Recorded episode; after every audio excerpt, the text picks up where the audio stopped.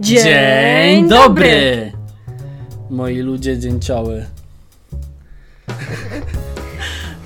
Em, Witamy Was. Ja mam na imię Amelia, e, ja jestem Piotrek.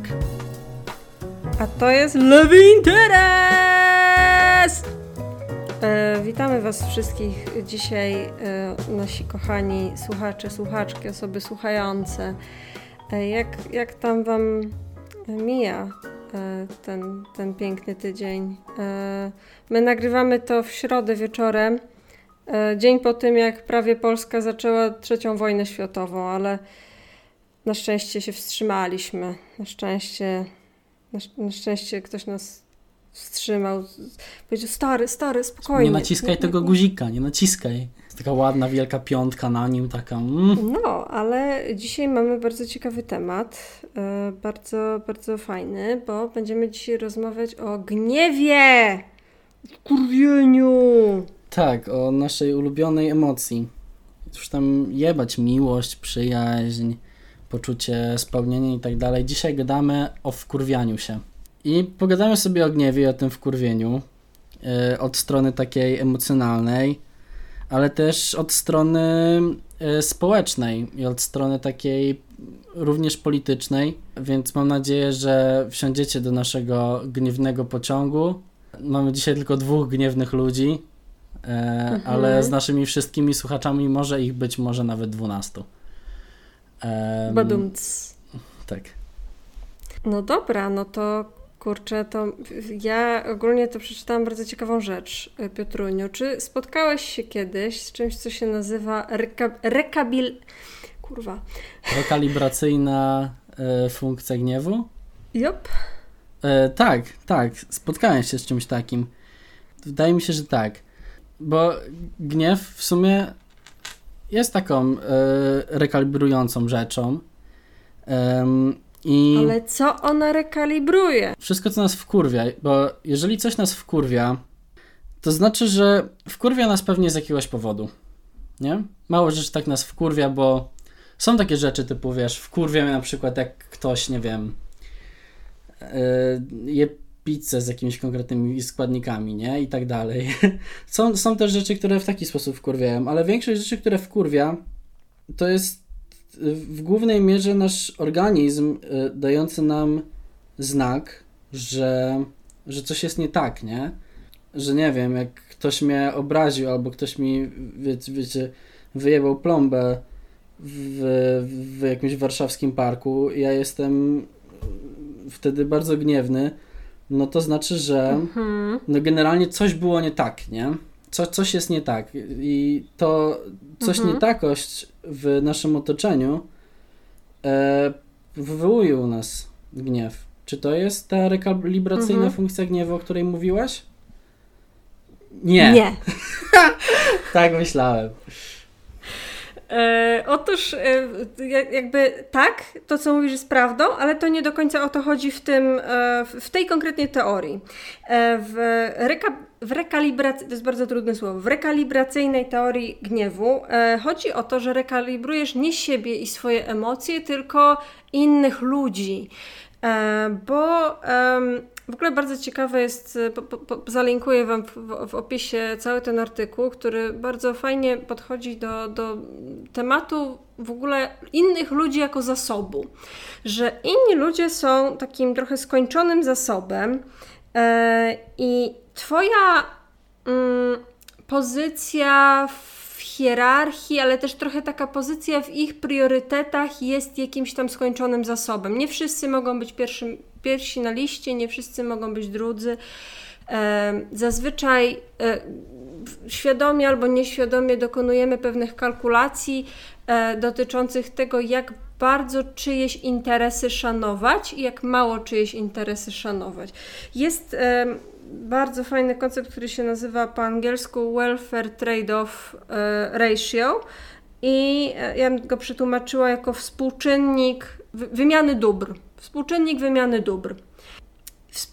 I to jest coś, taki współczynnik, który świadomie albo nieświadomie przypisujemy innym ludziom. Niski WTR będzie oznaczał, że na przykład odejmiesz komuś od ust trzy malinki po to, żebyś ty dostał jedną malinkę. Albo e, wysoki, swoją drogą, a, a z drugiej strony wysoki WTR będzie znaczył, że kogoś tak szanujesz, cenisz e, albo się go boisz, że wolisz sobie odebrać trzy malinki, żeby ta osoba dostała jedną malinkę. E, albo cytrynkę, albo ziemniaczka, albo fasolkę, albo cokolwiek innego. WTR to jest generalnie najprościej mówiąc współczynnik, jakby stosunek tego, jak bardzo jesteś skłonny komuś nabruździć, żeby samemu zyskać. E, albo sobie nabruździć, żeby ta osoba zyskała. Jeśli kogoś bardzo kochasz, no to jesteś w stanie sobie nabruździć, oddać nerkę, dwie nerki, żeby ta osoba miała, miała nerkę. Dobra, to jest zły przykład, ale. Jesteś no, ale w stanie jesteś poświęcić stanie... dużo czasu, żeby zrobić tak. drugiej sobie przyjemność, to prawda. Tak, ale to zawsze jest jakieś. To nigdy nie jest do zera. Nigdy nie jest tak, że oddasz absolutnie wszystko. Zawsze jest coś, co chcesz dostać z powrotem. Zawsze jest jakiś, jakaś wymiana, chociażby to była, wiesz, jakiś wewnętrzny wewnętrzna satysfakcja z kochania kogoś, nawet ta osoba nie musi ci tego dawać, sama wasza relacja, współpraca, coś, ci, coś ta osoba ci daje, nawet jeśli nie robi tego świadomie. Generalnie bardzo fajne, fajną teorią gniewu jest to, że gnie- to, co sprawia, że się gniewamy, to nie jest do końca to, że ktoś na nas wymaga, żebyśmy ponieśli jakieś koszty. Tylko y, to, że w jaki sposób wyczuwamy, że mamy u tej osoby niski WTR. Czyli e, możemy wiedzieć, że ta osoba skazała nas na duże, duże szkody, ale też wiemy, że jego korzyści były duże, proporcjonalnie duże. No to wtedy jakby wiemy, może nam się to nie podoba, ale no dobra, mniej więcej wiem o co ci chodziło. Przynajmniej wiem, co ty z tego masz. Jesteśmy wtedy, możemy być smutni, zawiedzeni i tak dalej, ale jesteśmy mniej wkurwieni. Natomiast kiedy widzimy, że to jest coś, co. E, że, że, że my ponieśliśmy stratę, nawet jeśli to była mała strata, po nic. Ta osoba mało zyskała albo zyskała, ale no tak, że właściwie to nie, musia, nie musiała być agresywna wobec nas, żeby uzyskać tą samą korzyść, to wtedy się wkurwiamy. E, dlatego e, też stąd wynika fakt, że dużo na przykład zabójstw, jeśli nie większych, zabójstw, bujek jest o nic. O jakieś małe, e, powierzchowne, nie wiem, ktoś, kogoś, ktoś, ktoś komuś dał z bara, ktoś kogoś, na kogoś krzywo spojrzał, ktoś o takie rzeczy jest najwięcej faktycznego gniewania się, a mniej jest o takie faktyczne szkody. Bardziej jesteśmy skłonni być wkurwieni, emocjonalnie być wkurwieni, dlatego że ktoś napluł nam na samochód, niż że ktoś miał wypadek i nam rozwalił ten samochód tak, szkodę ponieśliśmy większą, ale wiemy, że ta osoba nie miała tego na myśli, nie, nie, nie, jak, jakby nie czujemy, że jego WTR jest niski, tak, ta osoba może nas dalej szanować i lubić i być szczerze um, skruszona za to, że nam rozwaliła ten samochód i tam przeprosić, zadośćuczynić i tak dalej. I wtedy nie jesteśmy wkurwieni, ale jak nam napluje na ten samochód, no to to sygnalizuje, nie myślę o tobie dobrze i wtedy się wkurwiamy. E, to jest, jest taki, cały artykuł jest ciekawy, ale jakby no mam taką refleksję po przeczytaniu go, że wszyscy jakby, wszyscy chcemy, żeby inni ludzie o nas myśleli i żeby myśleli o nas dobrze. E, I to nie chodzi tylko o, takie, o, o, taką reputację, tylko że chcemy, żeby inni ludzie się opiekowali nami pod tym względem, żeby opiekowali się naszymi interesami. E, chcemy, chcemy, żeby ludzie brali pod uwagę, że my czegoś chcemy. Czy, czy szukasz, szukasz słowa szacunek? Tak, ale to szacunek to jest jedna z. Może tak, może szacunek to jest część tego, ale na przykład strach też może być aspektem tego. Nie każdy strach jest szacunkiem, a jak komuś powiemy, e, jak tego nie zrobisz, to ci wpierdolę, to ta osoba może nas nie szanować, ale się nas boi i wtedy już szanuje nasze interesy. więc to może być, to niekoniecznie musi być szacunek, ale tak, czę, często, najczęściej takim jakby bez, bezprzemocowym sposobem e, rekalibrowania interesów innych ludzi jest pozyskiwanie szacunku w jakiś sposób, bycie koleżeńskim, e, świadczenie usług innym ludziom, dawanie innym um, jakichś korzyści z tego, że jesteśmy. E, w taki sposób się zyskuje szacunek. Um, i, i, to jest jakby ciekawe, że wszyscy chcemy trochę żyć w, żyć w głowach innych ludzi i nie płacić czynszu, mówiąc jak mówiąc, mówiąc językiem dzieci z e, Twittera, ja, nie, ja jak wiadomo nie korzystam z Twittera, to jest dla dzieci, Jezu.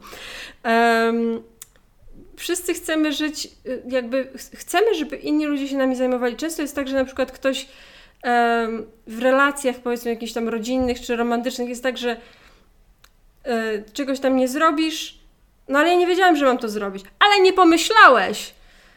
Co nie? Takie to jest większa szkoda, to, że nie pomyślałeś, a nie to, że nie zrobiłeś.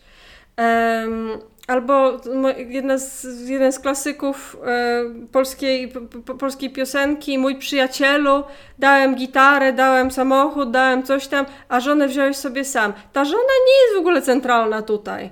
Ta żona, ta żona jest na samym końcu zwrotki. Ta żona zajmuje jedną dziesiątą piosenki. Ważne jest to, ja ci dałem ja poniosłem koszty, a ty coś zabrałeś, ty, ty, ty, ty chciałeś coś w zamian, czego ja nie chciałem ci dać. Um, i, i, I jakby w, w, to jest też ciekawe, jest, jest taki często gifowany fragment z Mad Menów. E, nie wiem, czy ktoś oglądał, ale tam jest taki moment, że Campbell, taki, taki przychlast, mówi naszemu fajnemu głównemu bohaterowi, Donowi Draperowi, że a bo ja to, ja to cię w ogóle nie szanuję i w ogóle myślę o tobie z politowaniem i z, z żałosny i myślę o tobie jako takim małym, głupim chłopcu, a Don Draper po prostu mówi, a ja tobie nie myślę. I to jest takie uuu, wygrał, nie? Bo w, jakby na, na, w, w tym artykule też jest taki spo najlepszy sposób, żeby kogoś wkurwić, to jest dać znać, że po prostu o nim nie myślisz. Jakby y, często jest tak, że na przykład ktoś się na ciebie gniewa, a ty mówi, nie, pierdolisz, zamknij mordę. Ale często jest tak, że jak ty się na niego wkurwisz z powrotem, to, to ta osoba wyczuwa, że mimo wszystko jakby ty też jesteś wkurwiony. Ty, ty, ty też ponosisz jakiś koszt. Coś się jakby jesteś już teraz w tej sytuacji, jesteś zaangażowany, kłócisz się z tą osobą, czyli w jakiś sposób też ją szanujesz. A jak tylko powiesz, dobra, spierdalaj, Jezu, co ty się pultasz, to, to wtedy, wtedy dopiero zaczynasz być kurwiony. Wtedy masz takie, okej, okay, no, to o co ci chodzi, człowieku? Słowetny, weź uspokój się. Tak, no. tak, to jest to. Nic najlepiej nie, Wiesz, lepiej nie uspokaja niż tak, tak, tak. Uspokój się, odetchnij, wdech, wydech, no. E, więc i, i, dlatego zazwyczaj jest tak, że, że, że ludzie mają dość podobne strate strategie negocjowania tego WTR-u, że najpierw mówisz, że na przykład powiedzmy, że masz jakieś sprzeczne interesy z kimś, ktoś chce czegoś, ty chcesz czegoś odwrotnego, no to ty mówisz, no słuchaj, bo ja tego potrzebuję, takie będę miał korzyści z tego, jak tak zrobimy, nie? Powiedzmy, że chcesz się, nie wiem, twoja dziewczyna chce iść na randkę, a ty potrzebujesz, nie wiem, zostać w biurze, nie? No to ty mówisz, Jezu, nie, to bo, bo muszę walczyć o podwyżkę, dostaniemy kasę, pojedziemy na wakacje, nie? A ona mówi, że no ale dawno nie byliśmy razem, ja już się stęskniłam, nie? I co nie, tak jakby negocjujecie, negocjujecie swoje korzyści. I, i, I nawzajem jakby negocjujecie, kto ponosi większą stratę, kto ponosi większą korzyść z tego. Następnym etapem jest to, jak już wiesz, jakby jak już się upewniłeś, że ta osoba wie, jaką, jaką, jaki, jaką, korzyść, pon, jaką korzyść otrzymuje i jaką, jaki koszt ty, ty ponosisz e, w związku z tym, to wtedy dopiero zaczyna się już faktyczny gniew, nie? Że wtedy już jest, okej, okay, czyli wiesz, że ja na tym tracę i wiesz, że ty zyskujesz to, i że ty zyskujesz mniej niż ja tracę. To jakby o co ci chodzi? Czemu tak robisz? Nie pamiętasz, jak ja ci pomogłam, nie pamiętasz, co ja dla ciebie zrobiłam.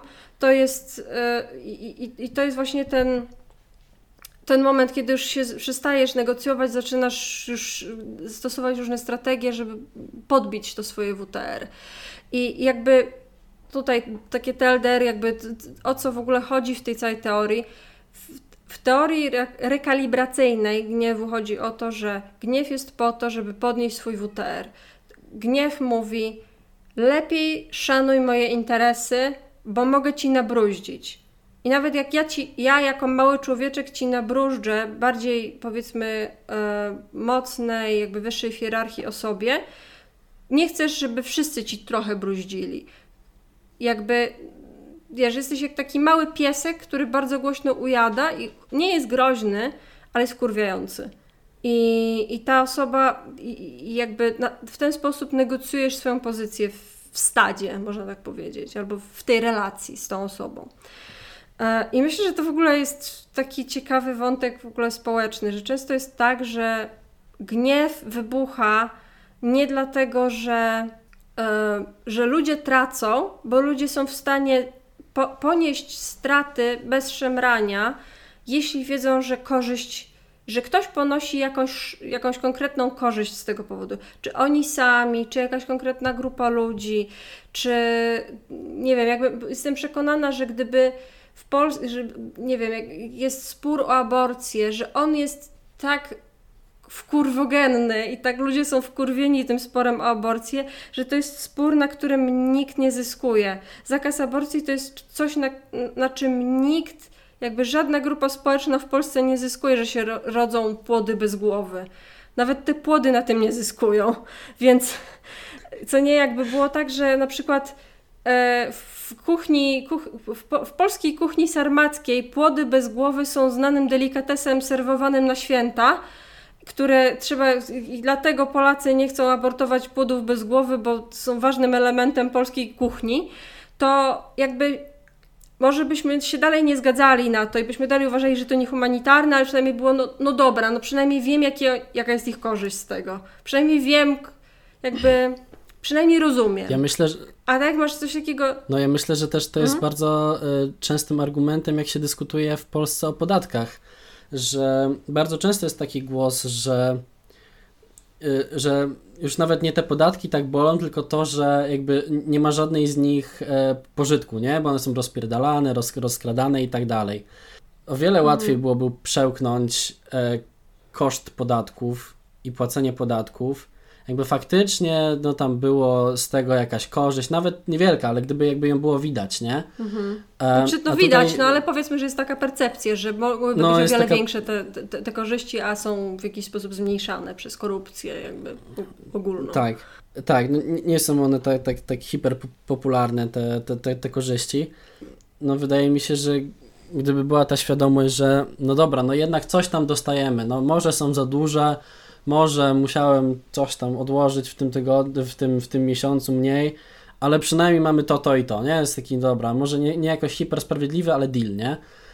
Znaczy, wiadomo z której perspektywy to, mm. nie? Ale e, ale no, bardzo często ja spotykam się z takim głosem, że już dobra, już można by było to płacić, ale gdyby z tym było coś ok, nie? Gdyby Mm, gdyby ta, ten deal był taki bardziej szanujący się nawzajem. Mhm. Teraz y, ja bym chciał Państwa zaznajomić z, z, z, inną koncepcją dotyczącą gniewu, dotyczącą ogólnie, ogólnie emocji i to jest y, dwuczynnikowa teoria emocji. Y, które, Woo! Zapraszamy na scenę tutaj dwuczynnikową teorię, teorię, teorię emocji dwuczynnikowa teoria emocji jest o tyle ciekawa, że, że oprócz tego, że tłumaczy fajnie te, te emocje w takim rozumieniu osobistym, czyli faktycznie co działa jak i tak dalej wewnątrz, wewnątrz nas, nas samych, to jeszcze będzie bardzo przydatna do, do późniejszych rozważań na temat gniewu politycznego, na temat populizmu i tak dalej, i tak dalej. To tak więc, e, dwuczynnikowa teoria emocji polega na na, na czymś takim. E, te, te dwa czynniki są takie, że najpierw i osobno pojawia się jakieś pobudzenie, jakiś taki e, fizyczny w ciele, fizjologiczny, fizjologiczne odczucie, pobudzenie, ekscytacja i tak dalej. A dopiero później nasz mózg na podstawie tego, co, e, co percypuje i co widzi dookoła siebie, on nadaje temu podnieceniu i tym odczuciom jakiś sens, taki, taki rzeczywisty, interpretuje te rzeczy, nie? E, są dwa bardzo fajne e, eksperymenty, które, które to pokazały. Pierwszy jest taki, taki bardziej klasyczny, taki bardziej powiedziałbym laboratoryjny, że pierwszy eksperyment polegał na tym, że wzięto dwie grupy mm, ludzi w, w, w laboratorium i poda, podali im e, substancję, już teraz e, nie, nie, pamiętam którą dokładnie, która ogólnie pobudza, nie? Pobudza układ współczulny, powoduje, że się jest, że się jest podnieconym i takim bardziej aktywnym. E, jednej grupie powiedzieli, że dostali jakieś tam witaminki, które nic nie działają, a drugim powie, powiedziano, że E, to, co dostają, to jest, e, to e, powoduje, że są bardziej szczęśliwi. Nie?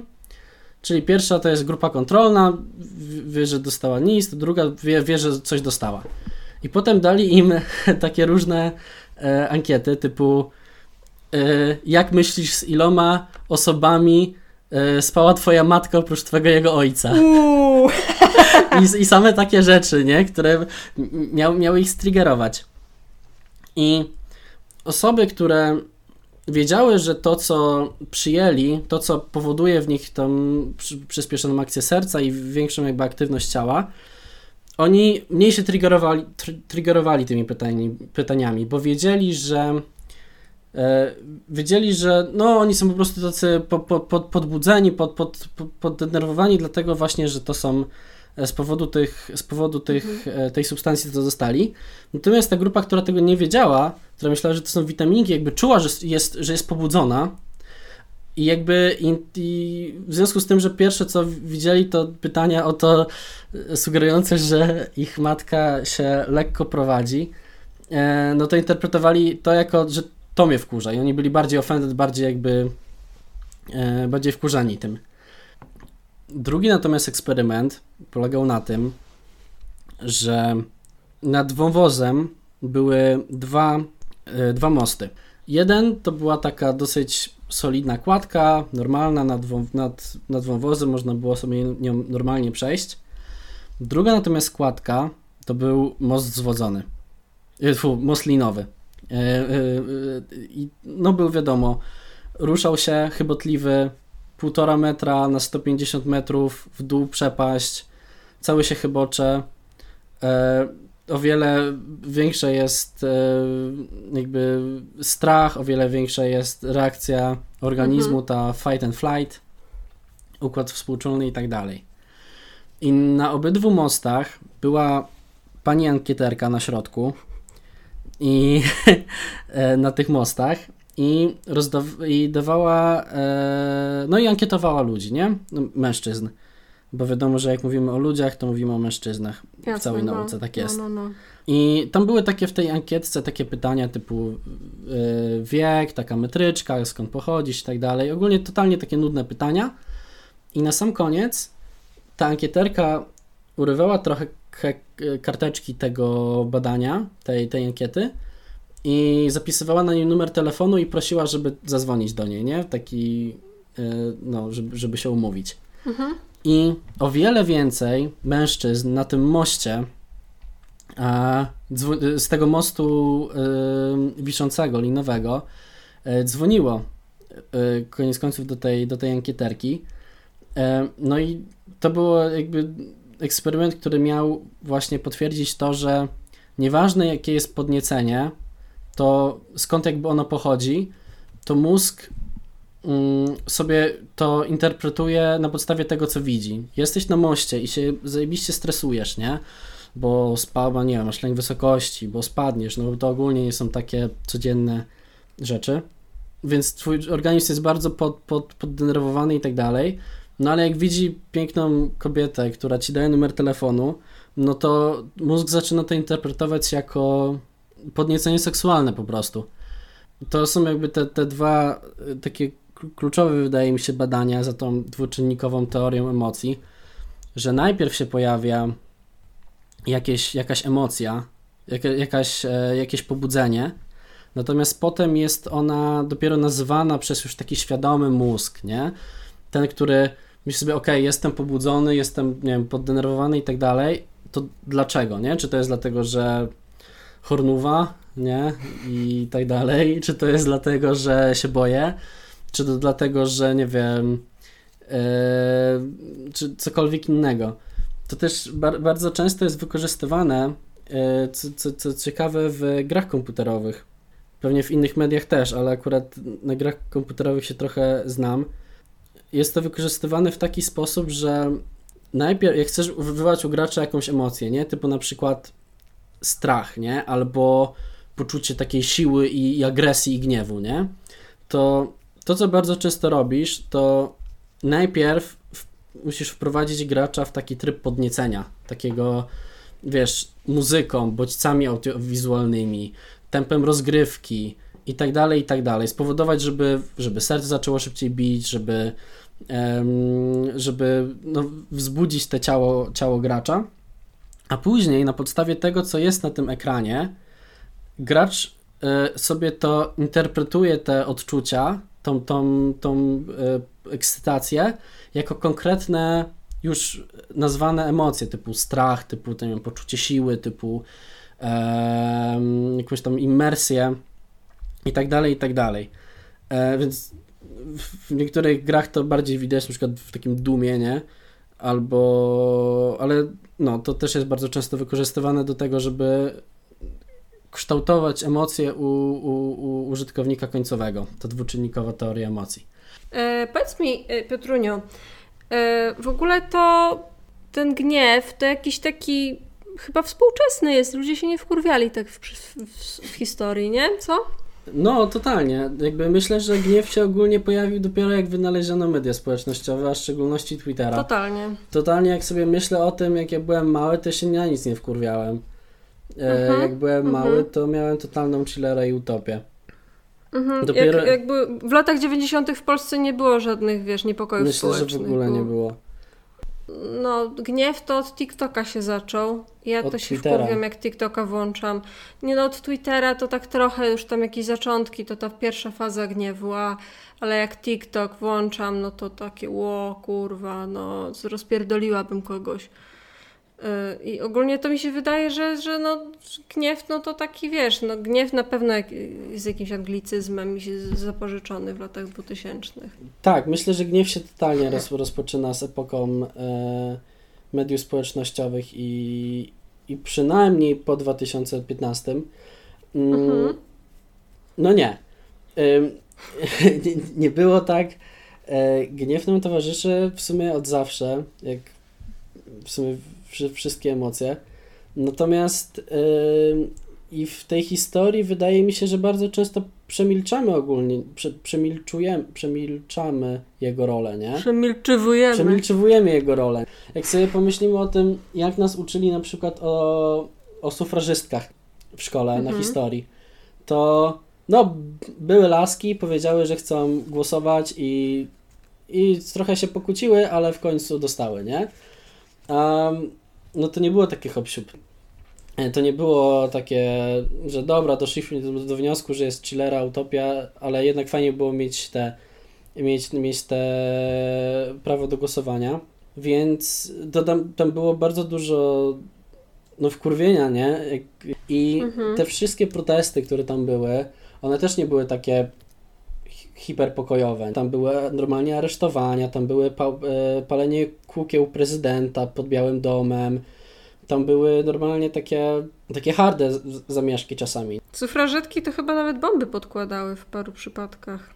No, my bardzo często lubimy sobie gadać o tych rzeczach z takiej perspektywy, że no, pokłócili się, ale wszystko było ok, dogadali się, nie zgadzali się, ale później się zgadzali. Tak, kiedyś to ludzie potrafili dyskutować. Tak, tak. Kiedyś to mogli sobie pogadać jak facet z facetem i, i rozwiązać problemy. No nie, oni się tam napierdalali to ostro i ciężko się temu nie, nie dziwić, bo tak jak mówiłaś o tej, tej, tej teorii kalibracyjnej, jak ktoś tobie odmawia praw człowieka z jakichś, jakichś takich, wiesz, drobnych rzeczy, nie? On nawet na tym jakoś tak, no wiadomo, że zyskuje na tym, e, ale ta, mm, ten stosunek tego, ile ty tracisz, do tego, ile ktoś zyskuje na tym, jest też tak. no, no, patologicznie jakby nierówny, nie? No, albo na przykład to, że wiesz, teraz jest dyskusja o, o, o prawach e, do małżeństwa jednopłciowego.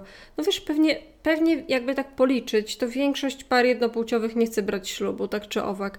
Ale to nie o to chodzi, jakie są faktyczne straty, jakie ponosisz, tylko co te straty oznaczają o stosunku większości do ciebie. To nie jest tak, że oni coś zyskują na tym, że ty e, tracisz, tak. tylko po prostu chcą to, ci dopierdolić, bo cię nie szanują.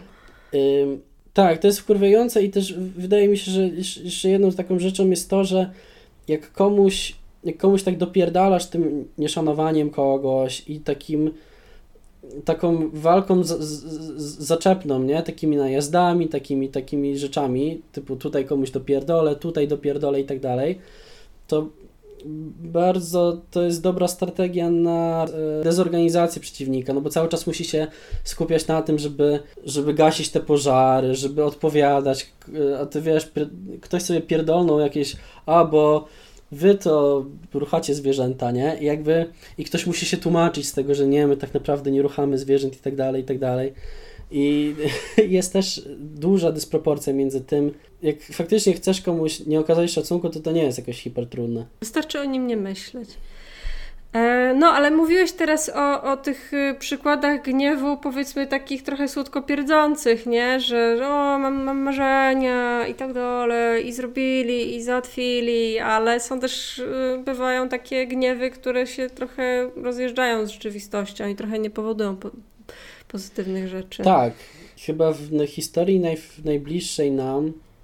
O, opowiem Wam taką opowiastkę. Jesteście sobie no, moja mała Amelka, do, do spania ci opowiem mhm. historię.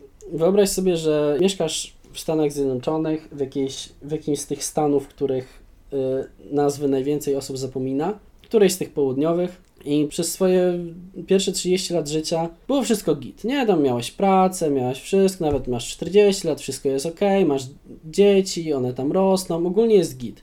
Natomiast problem jest taki, że powoli się rzeczy pierdolą. Pierdolą się przez to, że fabryka kapci, w której pracowałaś, przeniosła wszystkie swoje fabryki do Meksyku, no, do Meksyku albo wiesz, do, do, do Azji Mniejszej. Nie ma w ogóle gdzie pracować. Ludzie są coraz biedniejsi. Te jeziorko, które jak byłeś mał, mała, to jeździłaś tam sobie na łyżwach i bawiłaś się z rodzicami to teraz jest pełne ścieków z, bo z niekontrolowanych przez e, nikogo firm i przemysłów, które po prostu zlewają tam cokolwiek. Rzeczy totalnie jakby zjebane przez, e, przez różne rzeczy. Nie powiem przez co dokładnie, ale powiem, że przez e, kapitalizm. mogę to powiedzieć w sumie, no mogę to powiedzieć. No zjebane przez kapitalizm, przez, przez e, politykę zmniejszania podatków i dla, dla wielkich korporacji, dawanie im przywilejów, przez politykę nieodpowiedzialności gospodarczej i społecznej, przez politykę Reagana, która spierdoliła wszystko, no i tak dalej, i tak dalej. No i ogólnie to wspominasz sobie swoje stare, dobre czasy, no jesteś wkurwiona, nie? Ja też bym był wkurwiony. Jak tak sobie myślę, to ja się nie dziwię, że oni są wkurwieni. I przychodzi nagle do nich ktoś, i mówi im: Halo, halo, wy jesteście wkurwieni, a ja wiem, kto to zrobił. Y, to zrobiły feministki. I zrobiły LGBT. I zrobili imigranci, którzy przy, przyjechali zabrać wam do pracy. zatruły nam jezioro, no, tak. No, totalnie. I wiesz, nawet nie musi się za bardzo spinać, nie? No bo to rzadko się spina. Ale chodzi o to, że jak jesteś wkurwiony, to czasami bardzo ciężko jest znaleźć faktyczne powody tego wkurwienia. I jak przyjdzie ktoś i ci powie, ej słuchaj, każe palcem, powie, to ten typ ci zatruł jezioro, przyszedł zabrać ci pracę i tak dalej, i tak dalej, e, to łatwo w to uwierzyć. To jest nieprawda, to jest kontrproduktywne, to jest destruktywne, ale w to bardzo łatwo uwierzyć. Zwłaszcza kiedy to, że byłeś wkurwiony i to, że ci się pogarszało cały czas i to, to, to że w życiu ci szło od pewnego momentu coraz gorzej i gorzej, wcześniej było cały czas ignorowane przez bardziej y, niebieską partię, też przez wszystkich innych wcześniej, przez, przez literalnie każdą partię, która tam była. Jak każdy ci to cię, cię ignoruje i tak dalej, i tak dalej, nagle ktoś mówi i przychodzi, ej, to co mówisz, to, że jesteś wkurwiony, masz prawo do tego, żeby być wkurwiony, bo, bo masz prawo do tego, żeby być wkurwiony i do tego ci mówi, a wiesz kto to zrobił? No to zrobili ci, ci i ci. No to bardzo łatwo na czymś takim zgarnąć kapitał polityczny. Polityka od lat 90. do teraz, pewnie jeszcze długo w przyszłość, opiera się na tym, żeby z, zorganizować gniew ludzi. I ten, kto lepiej ten gniew zorganizuje i pokieruje, ten generalnie wygrywa. E, I to widać i po USA, ale też widać bardzo w Europie. Widać po tych wszystkich, po tym, co po tych wzlotach e, tych partii e, skrajnie prawicowych, ale też widać po takim, po, po, czymś, co się zaczęło, wydaje mi się, no, no też już na pewno w latach 90. istniało, w tych ludziach, którzy są antysystemowcami. E, w, mhm. w, w, Polsce to pięknie widać, bo też no, w, Polsce mamy to na, na, na talerzu podane. To, że raz na jakiś czas, praktycznie zawsze jest ktoś taki, ale co jakiś czas ktoś jest świeży, przychodzi i podaje się za antysystemowca.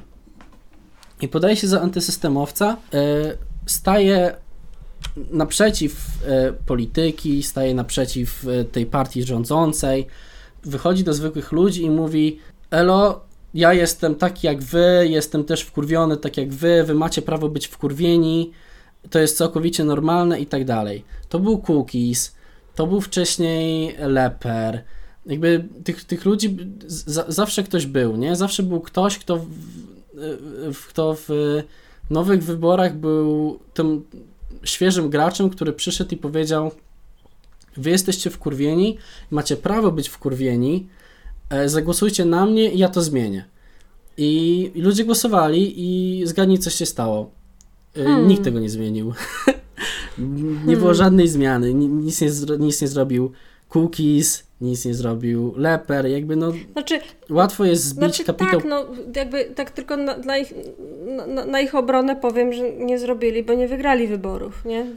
Zostali najwięcej tam znaczy, 5, tak, no, 5, no nie no, le, le, leper w, w koalicji rządzącej no, ale tam wiesz, no nie był premierem e, nigdy. I no, wice no, chyba To jest też duża bolączka tego, nie? Że, jak, że jak budujesz sobie całą jakby twoją front twój polityczny na tym, że napierdalasz władzę, napierdalasz, jesteś taką, jakby z natury stoisz w opozycji do tych, którzy kradną, myślę, na górze, to, to się wszystko rozlatuje, jak już jesteś u góry.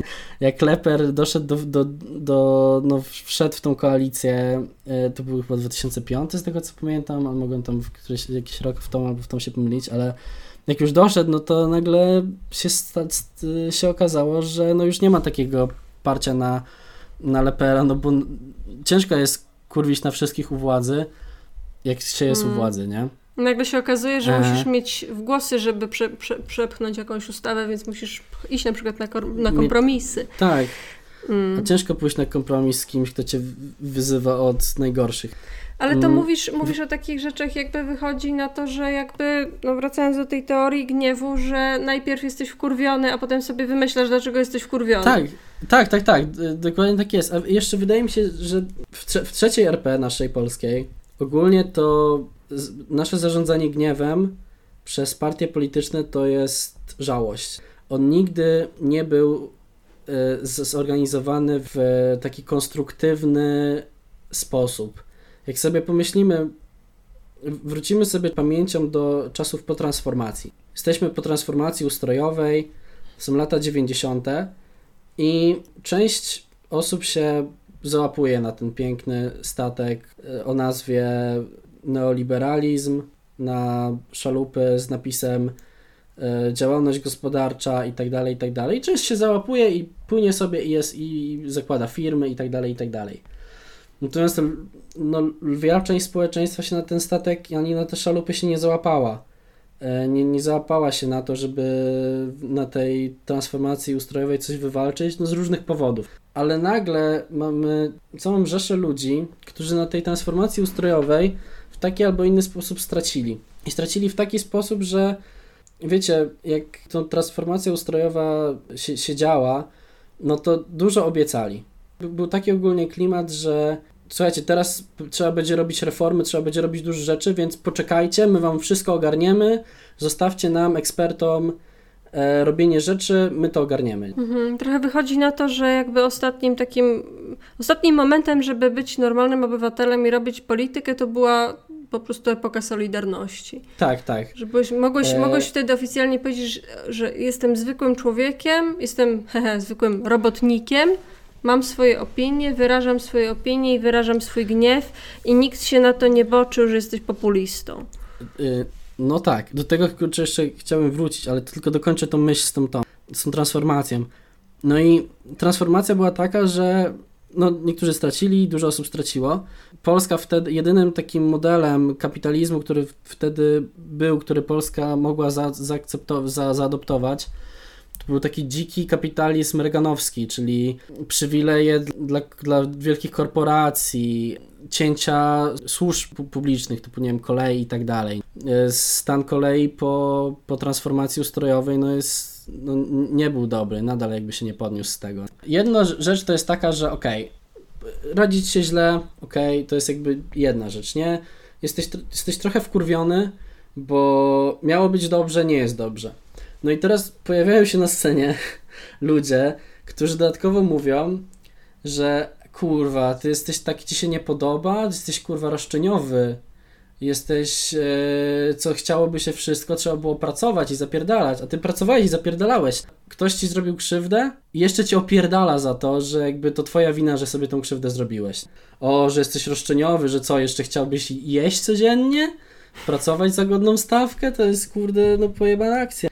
I jakby ja się nie dziwię, że mamy w Polsce taki duży, ten taki część elektoratu, która jest po prostu wkurwiona i to jest jakby ich generalna cecha i oni y, są w stanie zagłosować na każdego, kto, kto im powie, że okej, okay, my rozumiemy, że jesteście wkurwieni, e, zagłosujcie na nas i to, to może się zmienić. I to był, to był Leper, to był, to był Cookies. Tą jakby retorykę wkurwionych ludzi, którzy są wkurwieni na coś, nie do końca wiedzą na co, no też przyjmuje nasza partia na ten moment rządząca. Przy, robi to dobrze, nie? W sensie, znaczy robi to dobrze, robi to jakby technicznie dobrze. Przychodzi do nich i mówi, ok, jesteście wkurwieni i my wam pokazujemy, na co jest, jesteście wkurwieni. To, że zarabiacie nie tak dużo, ile byście chcieli, jest inflacja, pandemia zbiera krwawe żniwo i jest w ogóle kryzys kompletny, no to proszę bardzo, jesteście wkurwieni, no to E, LGBT, nie? Albo, nie wiem, teraz to, co było ostatnio, nie? Że kobiety piją alkohol. E, to może teraz przejdźmy do tego, jakby do, do, polityki. To jest bardzo ciekawe, że teraz w Polsce się coraz e, mniej, jakby, coraz, coraz bardziej negatywnie się mówi o polityce, jako w ogóle aktywność człowieka że już nie jest okej okay, przyznanie, że robisz politykę w jakimś zakresie, tylko musisz udawać, że robisz, nie wiem, społeczeństwo, czy robisz, czy robisz, nie wiem, socjotechnikę, czy jak to się tam nazywa teraz po, po ich niemu? Czy wiesz, Amelko, z jakim hasłem szła Platforma Wyborcza? Platforma Wyborcza. No. Czy wiesz, Amelko, z jakim hasłem szła Platforma Obywatelska do wyborów w 2010 roku? Tak dokładnie tam był Tusk i tak dalej. Hmm, jaki? Nie róbmy polityki. Ojej, oh no, czyli trochę tak jakby lekarz szedł, z, jakby lekarz, le, lekarz uwielbiam nie robić medycyny, uwielbiam... Tak, nie róbmy medycyny, leczmy ludzi. Nie róbmy polityki, no tam byli, że nie róbmy polityki, budujemy mosty i tak dalej, i tak dalej. No jakby czujesz tą patologię tego, że partia polityczna, która się ubiega o cokolwiek w Polsce, musi mówić, że oni nie, nie robią polityki, hmm. żeby móc cokolwiek ugrać. Jak, jak ludzie słyszą, że ktoś jest, kurde, jakimś aktywistą społecznym albo jest politykiem. Kurczę, ja nie wiem, co by moi rodzice powiedzieli na to, że jestem politykiem. W sensie, no, moi jeszcze pewnie by to zrozumieli jakoś, nie? Ale kurczę, no, to nie jest coś takiego, co jak wychowujesz dziecko w Polsce, to nie myślisz sobie, ale będzie z niego dobry polityk. to jest bardziej taka, bym powiedział, obelga w, w, w Polsce. No, nasze, nasze społeczeństwo jest ogólnie w Polsce bardzo bardzo takie antypolityczne, bardzo tak uważamy, że polityka to jedno wielkie bagno i tak dalej, i tak dalej.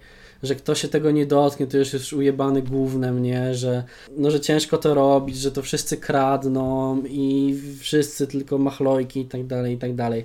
Nawet jak ktoś ma serio jakby z dobrym politykiem i wejdzie w polską politykę, no to nadal jest mu przy, przy, taka łatka przyczepiana. Co, jest, co powoduje, że strasznie trudno w Polsce się robi jakąkolwiek, e, się uprawia jakąkolwiek politykę, nawet na mniejszym stopniu. Bo nawet jak chcesz zostać politykiem, czy się zaangażować społecznie w jakimś mniejszym stopniu, to nie wiem, zostać jakimś wójtem, czy, czy, czy nie wiem, burmistrzem miasta, to do, o kurwa, do koryta chce się dopchać i tak dalej. Ciężko w tym wszystkim robić aktywność społeczną. To trochę wynika z tego, wydaje mi się, że politycy i eksperci się zajmują polityką i, i byciem ekspertem i tak dalej, e, a lud ma tylko robić swoje, nie? Mają tam robić sobie tam pracować i tak dalej, i tak dalej. Natomiast, e, że polityka jest już rozwiązana, wiemy, że jest kapitalizm i neoliberalizm i nie ma co się angażować, bo to jest w ogóle takie, nie, nie, nie ma po co się angażować. No i jak mówisz przez cały czas, przez, przez tyle lat, mówisz ludziom, nie róbmy polityki, nie angażujcie się, bo to nie ma sensu, to nie możesz później za kilka lat powiedzieć, a czemu nie walczyliście o wolne sądy? A czemu się nie biliście o konstytucję?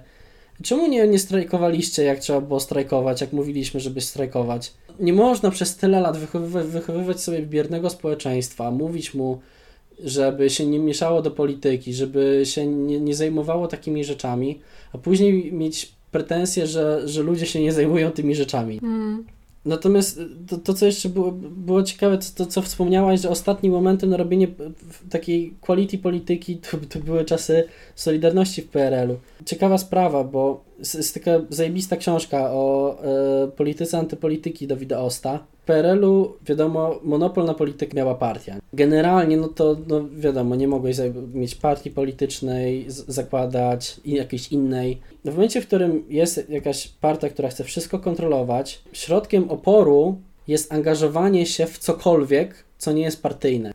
Jak partia chce mieć wszędzie wgląd, to nawet jak sobie założysz kółko czytelnicze w swojej lokalnej bibliotece, które jest organizowane oddolnie, to to jest już jakiś sprzeciw wobec tego monopolu partii na stowarzyszanie się. Polska opozycja wtedy wiedziała, że nie wygra na froncie politycznym w tam, nie wiem, w latach 70. i tak dalej. Wiadomo było, że partia to jest partia, no i jedyne co było do zrobienia to organizować się pozapolitycznie w ramach takiego społeczeństwa obywatelskiego, że zakładanie kółek sportowych, zakładanie kół dyskusyjnych, zakładanie jakiejś, wiecie, każdej... Harcerstwo. Tak, zakładanie każdej najmniejszej takiej organizacji oddolnej było formą oporu wobec monopolu partii i też było formą budowania aktywnego społeczeństwa obywatelskiego, w którym to, że robisz rzeczy, było czymś zajebistym. Mm-hmm. No i to, co te, to, to teraz jakby no. widzimy poza Polską w krajach arabskich, jeśli chodzi o, o właśnie piłkę nożną, że na przykład w y, Egipcie jest tak, że ultrasi piłkarscy są głównymi jakby ośrodkami polityki ludowej, że zamiast powiedzmy jakichś tam partii, których nie możesz mieć, bo nie ma demokracji, e, to idziesz do bojówki piłkarskiej i się napierdzielasz z policją e, i tam, i, i tam się organizujesz generalnie. Zarządzanie gniewem w trzeciej RP i w ogóle współcześnie jest zajebiście trudne, ale też nikt nie jest w Polsce, przynajmniej ja nie znam takiego kogoś, kto byłby w stanie jakby jakimś tym zarządzać tym gniewem tych ludzi w sposób konstruktywny, czyli w taki, który ma coś zbudować, a nie znaleźć kozła ofiarnego, żeby mu napierdolić i, i zbić na ten kapitał polityczny. Jedyne wydaje mi się w ostatnich latach, co było takie faktycznie pokazem gniewu społecznego w takim w dużej skali, no to był strajk kobiet. Mhm. To już było dwa lata temu, nie? O Jezu, no. E, dwa e, lata temu. To dwa lata temu i to były no, ogromne strajki i, og i ogromne protesty. E, to były chyba pierwsze, odkąd pamiętam, protesty, w które były, no, jakby ludzie byli wkurwieni, jakby tacy autentycznie, że jakby całe te protesty po, po, polegały na tym, że ludzie byli wkurwieni, wiedzieli na co są wkurwieni dokładnie. Na kogo? Wiedzieli czego chcą, wiedzieli na kogo, wiedzieli na, znali konkre, konkretne nazwiska, na kogo są wkurwieni, wiedzieli dokładnie czego chcą. To jest chyba taki najbardziej ostatnio przykład gniewu konstruktywnego. Mm. E, który mm, Ale jest ciekawe w Polsce, że teraz jakby coś, o czym już wspomniałeś, że jakby w Polsce się nie szanuje ludzi generalnie. W Polsce się, nie, no, no sorry, ale w Polsce się nie szanuje ludzi, nikt nikogo nie szanuje. No ja, nie, no ja na przykład też Polaków nie szanuję, ale to no ja jestem częścią problemu, ja się nie pcham do polityki, ja się tylko pcham do podcastingu. Ale jest, jest, wiesz, no, takie przerzucanie się, kto jest ciemnogrodem, a kto jest zaprzańcem. Jasne, że to jest takie, wiesz, no, to jest, to, o, o każdym kraju to można powiedzieć, ale w Polsce też jest to prawdą, że jakby nie widzisz ludzi, którzy się, którzy ma, jakby nie widzisz ludzi jako osób, które mają inne interesy niż ty, nie widzisz tego jako ludzi, którzy mają inne interesy, tylko ludzi, którzy mają nieodpowiednie interesy. Jakby nie, nie, nie patrzysz na to, że ty chcesz czegoś, a oni chcą czegoś innego i myślisz w jakiś sposób albo ich przekonać, żeby myśleli, żeby chcieli coś innego, albo się z nimi dogadać na jakiś kompromis, e, tylko myślisz o tym, no dobra, debile. No. Ja pierdolę, debile. No normalnie, Ale... kurwa. O ten polski ciemnogród, te debile po prostu. Widzisz, my już byśmy chcieli Lenie, mieć Europę, prawdziwą Europę, ale kurwa ta Polska bezjebana, nie? Ten, ten zaściankowy ciemnogród. Nie jest tak, że tylko jedna strona w Polsce wykorzystuje gniew ludzi przeciwko innym ludziom w zupełnie niekonstruktywny sposób. Tak, i dużo, jakby myślę, że dużo ludzi mogłoby się obruszyć, że to jest trochę symetryzm, ale.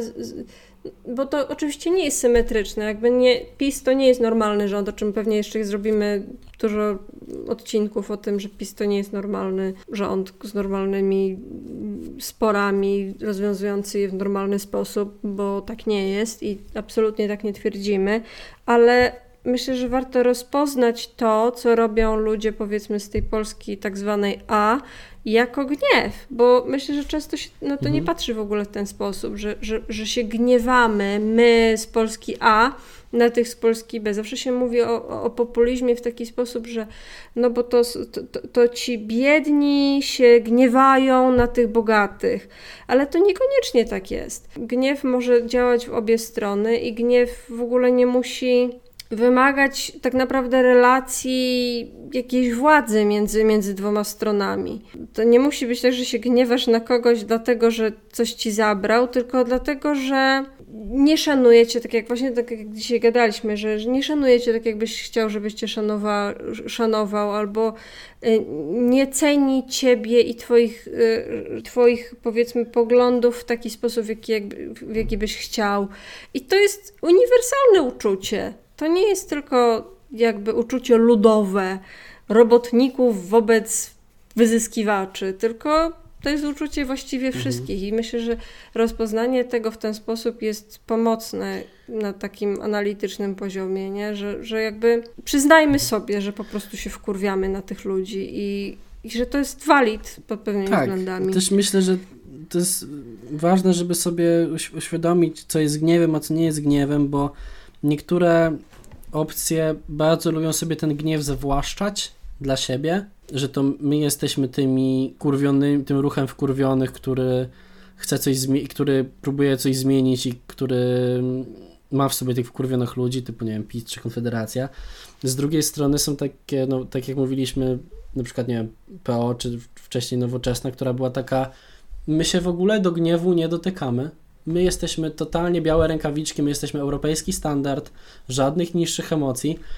I oni też to robią, nie? W sensie każdy to robi, tylko jedni po prostu stawiają to mm. jako swoją first point, a niektórzy jako piąty point, nie? Jedna rzecz, o której wcześniej nie wspomniałam, to jest w świetle tej teorii reka rekalibracyjnej, to jest e, to, w jaki sposób e, się różni gniew od nienawiści, że gniew wymaga faktycznego braku szacunku albo jak, w jakiś sposób, może nie faktycznego, ale w jakiś sposób postrzeganego przez tą gniewną osobę, braku szacunku, że coś odbierasz, że ta osoba coś zrobiła. A, a nienawiść nie wymaga niczego takiego. Nienawiść może powstać wobec, tam jest na przykład taki przykład, że nienawidzisz obecnej dziewczyny twojego byłego. Ona ci nic nie zrobiła. Pewnie nie wie w ogóle, kim ty jesteś. Nie ma żadnej interakcji między wami między, po tym jak żeście zerwali, minęło 10 lat po tym, jak on się z nią związał. W ogóle nie ma, że nic ci nie zrobiła.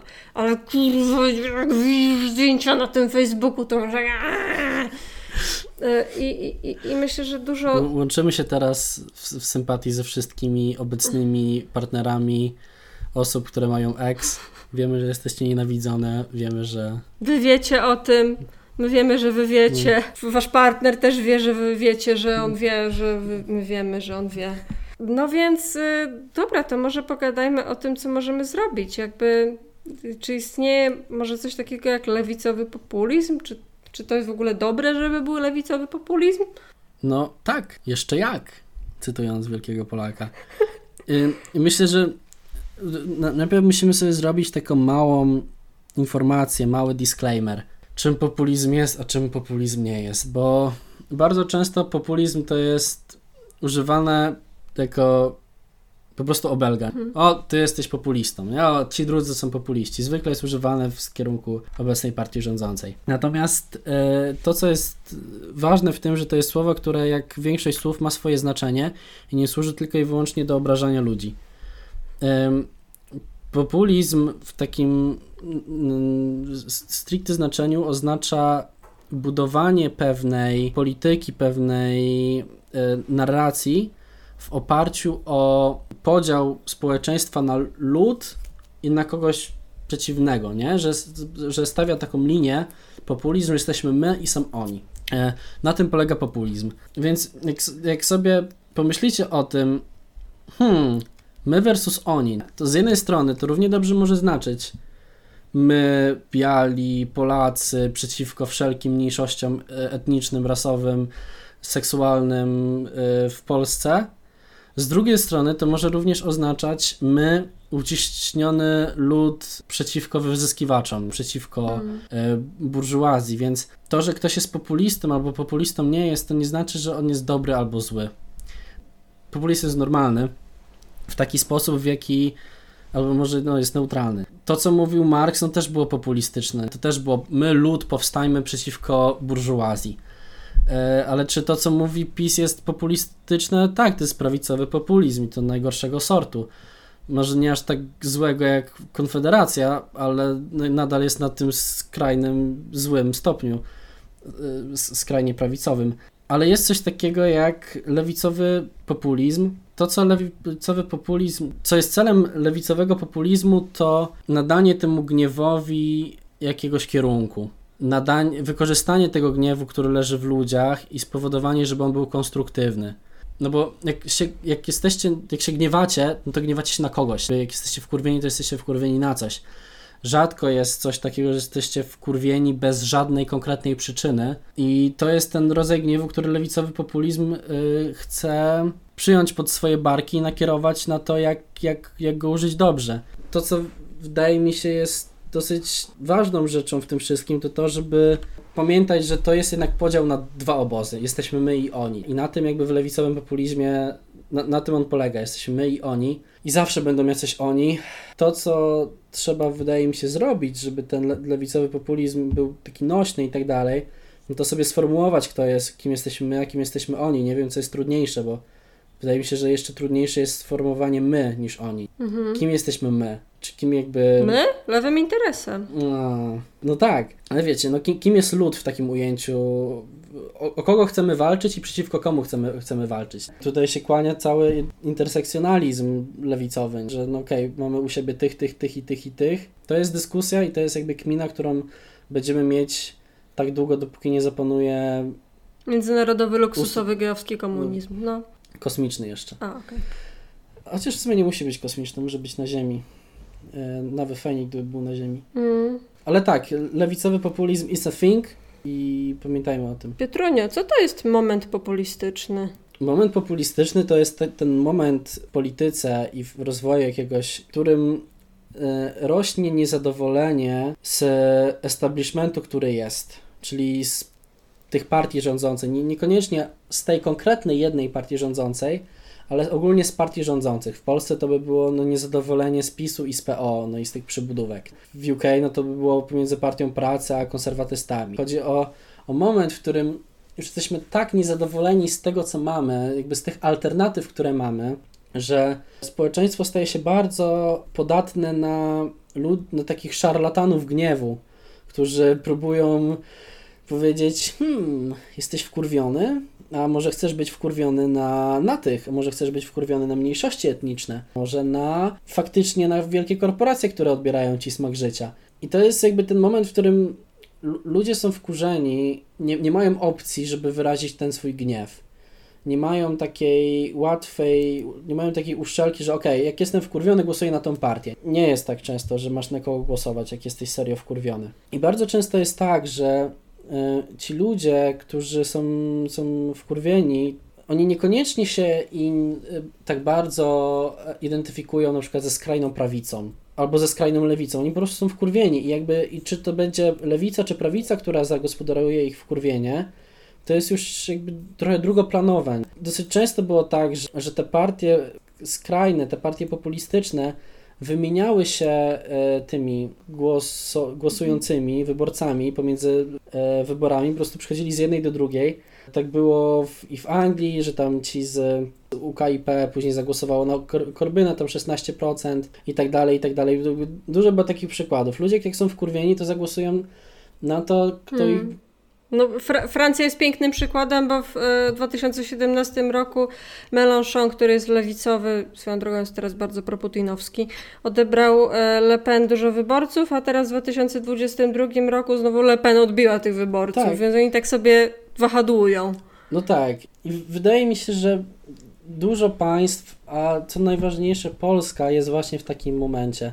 To, co mamy, te, te, te, te, partie, które mamy, no nie pozwalają nam aż tak na 100% wyrazić siebie. Mamy też moment, w którym się nałożyło dużo kryzysów. Nałożyła się pandemia, nałożył się kryzys gospodarczy, nałożyła się wojna, nałożyło się jakby wiele rzeczy i jak ludziom żyje się gorzej, są wkurwieni, no to trzeba coś z tym zrobić. Mam nadzieję, że jak będą następne wybory, to nie da się tego gniewu zaspokoić czymś w stylu PiS powie, że legalizujemy zioło, albo PiS powie, że jest kolejna, teraz jest 15, więc jeszcze 16 emerytura i tak dalej. Tylko jakby, że serio ten gniew będzie zagospodarowany w jakiś sensowny sposób, bo bo to jest aż przykro patrzeć, nie? Jak mm. ludzie są cały czas robieni w balona, no i kurczę, to, no ludzie, no my też, ja też. Smutne bardzo, smutne. S smutne, A... ale dające, wydaje mi się, takie pewną perspektywę w przyszłość. Jak sobie przyjmiemy tą taką retorykę tego lewicowego populizmu, no to mniej więcej już jesteśmy w stanie sobie pomyśleć o tym, co jest do zrobienia. Musimy sobie hmm. wymyśleć, kim jesteśmy my, kim jesteśmy oni. Na przykład, nie wiem, jak przychodzi do ciebie koleżanka i mówi ci, ja pierdolę, w tym Amazonie, na tym magazynie w ogóle nie dają nam y, sikać i traktują nas jak gorzej niż zwierzęta, no to nie mówisz jej na przykład, a no, próbowałaś pomedytować, no, wiadomo, że medytacja jest przydatna i tak dalej. I rozwiązaniem jest, powiedzmy, związek zawodowy, rozwiązaniem jest no, zrobienie jakiegoś faktycznej zmiany, rozwiązaniem jest zaadresowanie faktyczne tego gniewu w odpowiedni sposób, a nie wytłumianie czy tam wyciszanie go, albo w ogóle, albo to, co oferuje prawica, czyli a, źle się pracuje w Amazonie, no bo mm. wszystkie fajne pracy no zabrali... Tak, Ukraińcy. No i to jest też jakby, też wracając do tego, co, co, co, co wcześniej powiedziałam, że jakby, że, że to nie jest tak, że tylko tak zwany lud jest kurwiony. Myślę, że w tym jest też dużo takiego zranienia i, i, gniewu w tych postawach takich neoliberalnych, że na przykład myślisz sobie, że ja zapierdalałem, tak? Ja włożyłem coś tam, coś tam, włożyłem te, te, ten czas i godzinę i postrzegam to, co robiłem jako jakieś poświęcenie, nie tylko dla siebie, ale też dla jakiegoś tam społeczeństwa, że stworzyłem pracę, stworzyłem miejsce pracy, jestem taki fajny. Wiesz, no to jest trochę na tej zasadzie, że dałem, dałem samochód, dałem gitarę, a żonę wziąłeś sobie sam. Tak naprawdę nie jesteś wkurwiony o tą żonę. Co nie? Tak naprawdę nie jesteś wkurwiony o to 500+. Plus. Tylko jesteś wkurwiony o to, że ty zapierdalałeś i że nikt tego nie widzi. To jest trochę inaczej no. nazwane, inaczej nazwany ale ten sam ból, który towarzyszy ludziom, którzy po prostu, nie wiem, nie, nie mają pieniędzy, nie wywłaszczyli się na, na, na, na transformacji w jakiś sposób. No, też no, pamiętajmy, no, to są emocje, nie? Emocje nie, nie zawsze są w 100% racjonalne. Na tym głównie one polegają, że no, jeżeli ktoś tak czuje, no to tak czuje, nie? Jakby nie ma, nie możesz mu powiedzieć, a słuchaj, to co czujesz jest nieracjonalne, przestań. No kurwa, no i idealnie, Mm. na tym polega terapia. nie, na tym nie polega terapia. Terapia jest Hmm. zajebista. Jeżeli ktoś chce, to zapraszam wszystkich. Eee, znaczy nie do siebie, ja nie prowadzę, ale jak chcecie skorzystać, to jest bardzo fajna rzecz. Ludzie są wkurzeni w każdej klasie społecznej, w każ- na każdej pozycji, w każdym miejscu. Są wkurzeni na różne rzeczy, ale być może jest, jakaś, jest jakiś wspólny mianownik tych rzeczy. Zaczyna się na kapital, kończy na izm, albo zaczyna się na imperial, a kończy na izm. Wielki demon Stany Zjednoczone, co nie, Bezos. No, no wiecie o co no, chodzi, te nie? rzeczy. No, no wiecie o co chodzi, no, No wszyscy wiemy co słuchacie chodzi, tego podcastu już tyle, tyle czasu, no już wiecie jakby... Tyle lat już słuchacie Tak, już nas. od dziecka nas słuchać. Mama wam, czy ty, ty wam puszczała do spania, jak pracowała w fabryce, żebyście, żeby ktoś was u, u, ukołysał do snu. Ululał. No wiecie, do czego zmierzamy? Zmierzamy do tego, że to, co jest złe, jest nadal złe, a to, co jest dobre, jest nadal dobre. No dobra, no to chyba żeśmy się nawkurwiali dzisiaj i można iść spać. Chyba się nawkurwiliśmy. Bo jeśli słuchacie tego rano, to też możecie się zdrzemnąć w sumie. To, co chcę, chcę Wam przekazać, żebyście, żebyśmy wszyscy zapamiętali, to to, że jak jesteście wkurwieni, to przemyślcie, na co jesteście wkurwieni. Mm, Może być tak, że to, na co jesteście wkurwieni, to nie tylko Wy jesteście wkurwieni, ale na przykład wszyscy dookoła Was są wkurwieni na, na, na tą samą rzecz. I problemem nie jesteście Wy, tylko problemem jest świat dookoła Was. mm. I każdy z E. Was inaczej nazywa ten świat i dlatego nigdy nie możecie się dogadać. I dlatego nie macie Tak. związku zawodowego. No, jeż- jeżeli na przykład, nie wiem, ty się wkurwiasz na to, że nigdy ci nie będzie stać na mieszkanie, ktoś się wkurwia na to, że e, nie będzie miał na przykład, e, jak zajdzie w ciąży, nie będzie ją stać na usunięcie e, usu- usunięcie ciąży i tak dalej, i tak dalej, to może jakby jest jakiś wspólny mianownik waszych problemów. Albo może to nie jest tak, że coś jest z tobą źle, że tu nie zapierdalałeś wystarczająco, że nie, rozwiązaniem nie jest to, żeby oglądać więcej coachów w internecie i rozkminiać, jak tu zostać smalcem alfa, tylko rozwiązaniem jest to, żeby się zorganizować, przemyśleć sprawę, podziałać i ale najważniejsze to się zorganizować. Jop. Jop. No dobra, no to e, dziękuję Ci Piotruś, e, dziękujemy Państwu e, i słyszymy się niebawem. Y, tak, ja ogólnie y, powrzucamy źródła w ogóle do tego, co dzisiaj mówiliśmy w podpisach, bo dużo, dużo fajnych rzeczy się tutaj po- pojawiło. Ja na pewno chciałbym Wam wszystkim polecić książkę Gniew Tomasza Markiewki. Dużo take'ów, jest tam bardzo, bardzo quality take'i. E, bardziej jeszcze roz, głębiej napisane to co, to, co było dzisiaj, ale załączymy wszystko, na czym się op, op, op, op, opieraliśmy w tym, co mówimy. Więc co, trzymajcie No się to i pa, pa pa. pa!